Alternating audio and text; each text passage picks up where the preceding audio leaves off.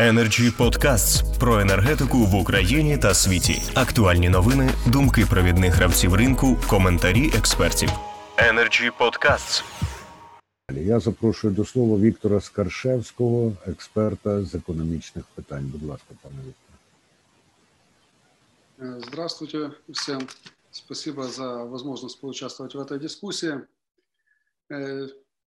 Э, буду говорить э, кратко и тезисно.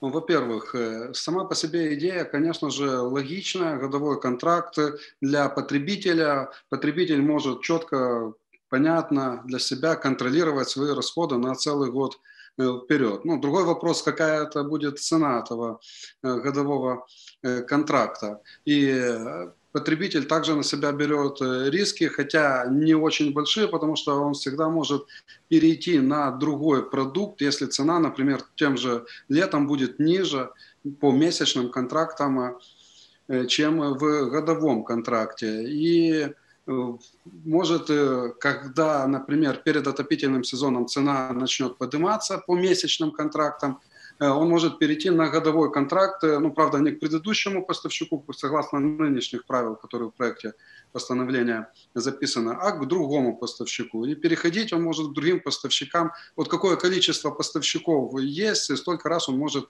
и переходить. Раз 50, ну, теоретически имеется в виду.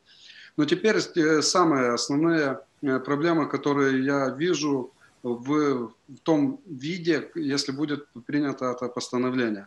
Э, во-первых, э, нельзя навязывать в обязательном порядке годовой контракт, ну, потому что должна быть свобода выбора у потребителя. Э, и, например, даже уже может быть переплата у потребителя, если будет обязательство сразу же навязывать годовой контракт, ну, например, майский контракт месячный – цена может быть меньше, чем в годовом контракте. То есть а потребителя сразу же посадят на годовой, и он уже будет платить больше, э, чем мог бы, если была бы у него свобода выбора э, по месячному либо годовому контракту. Но это не самая большая проблема. Ключевой вопрос, самый ключевой вопрос, он уже озвучивался, это доступ к ресурсу. У нас сейчас есть монополист, который называется «Нафтогаз», монополист с точки зрения на государственный э, газ, на Укргаздобычу. Укргаздобыча, напомню, добывает, ну, точнее, добыла в прошлом году, хоть и снизились там объемы, но 13,5 миллиардов кубометров товарного э, газа. И он дешевле, этот газ, чем импортный. Импортный сегодня уже также озвучивалось. Э, на сегодняшний день там порядка 8,5 гривен. Вот я сейчас заходил если ну, посмотреть за кубометр, а контракты, например, те же майские по 7 гривен 40 э, копеек.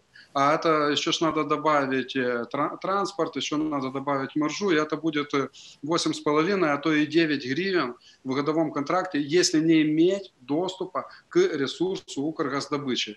Если не будет открыт доступ до начала Э, до 25 апреля, когда все поставщики должны будут озвучить свои цены в годовых контрактах, то это будет не рынок, это будет э, чистейшей воды монополизм со стороны «Нафтогаза», потому что он будет иметь преимущество э, тотальный доступ к Укргаздобыче. Поэтому мы сейчас должны от правительства увидеть постановление, либо какой-то регуляторный документ, который откроет доступ всех поставщиков к э, ресурсу Укргаздобычи. Иначе это будет все играть только лишь на руку Нафтогаза, и он будет э, завоевывать, так сказать, э, рынок. Он и так уже увеличил свою долю на рынке потребительском с 2 до 10% за короткий промежуток времени, а так будет еще больше увеличивать, потому что будет и сейчас имеет, и, возможно, будет иметь доступ преимущества перед другими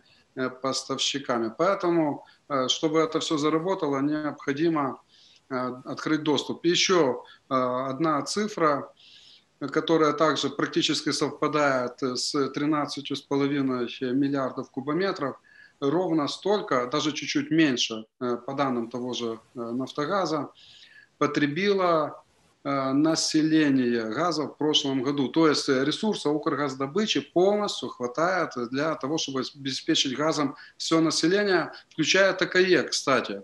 Потому что население потребило напрямую газа 8,4 миллиарда кубометров и еще порядка 5 миллиардов через теплокоммун энерго. Так что необходимо открывать доступ всех поставщиков в, к ресурсу Укргаздобычи, тогда эта идея в принципе, может заработать. Ну и, как я сказал в начале, желательно не навязывать и не делать обязательным автоматическое присоединение всех потребителей к годовым продуктам, потому что даже на начальном этапе он может быть менее выгодным, чем, чем месячный.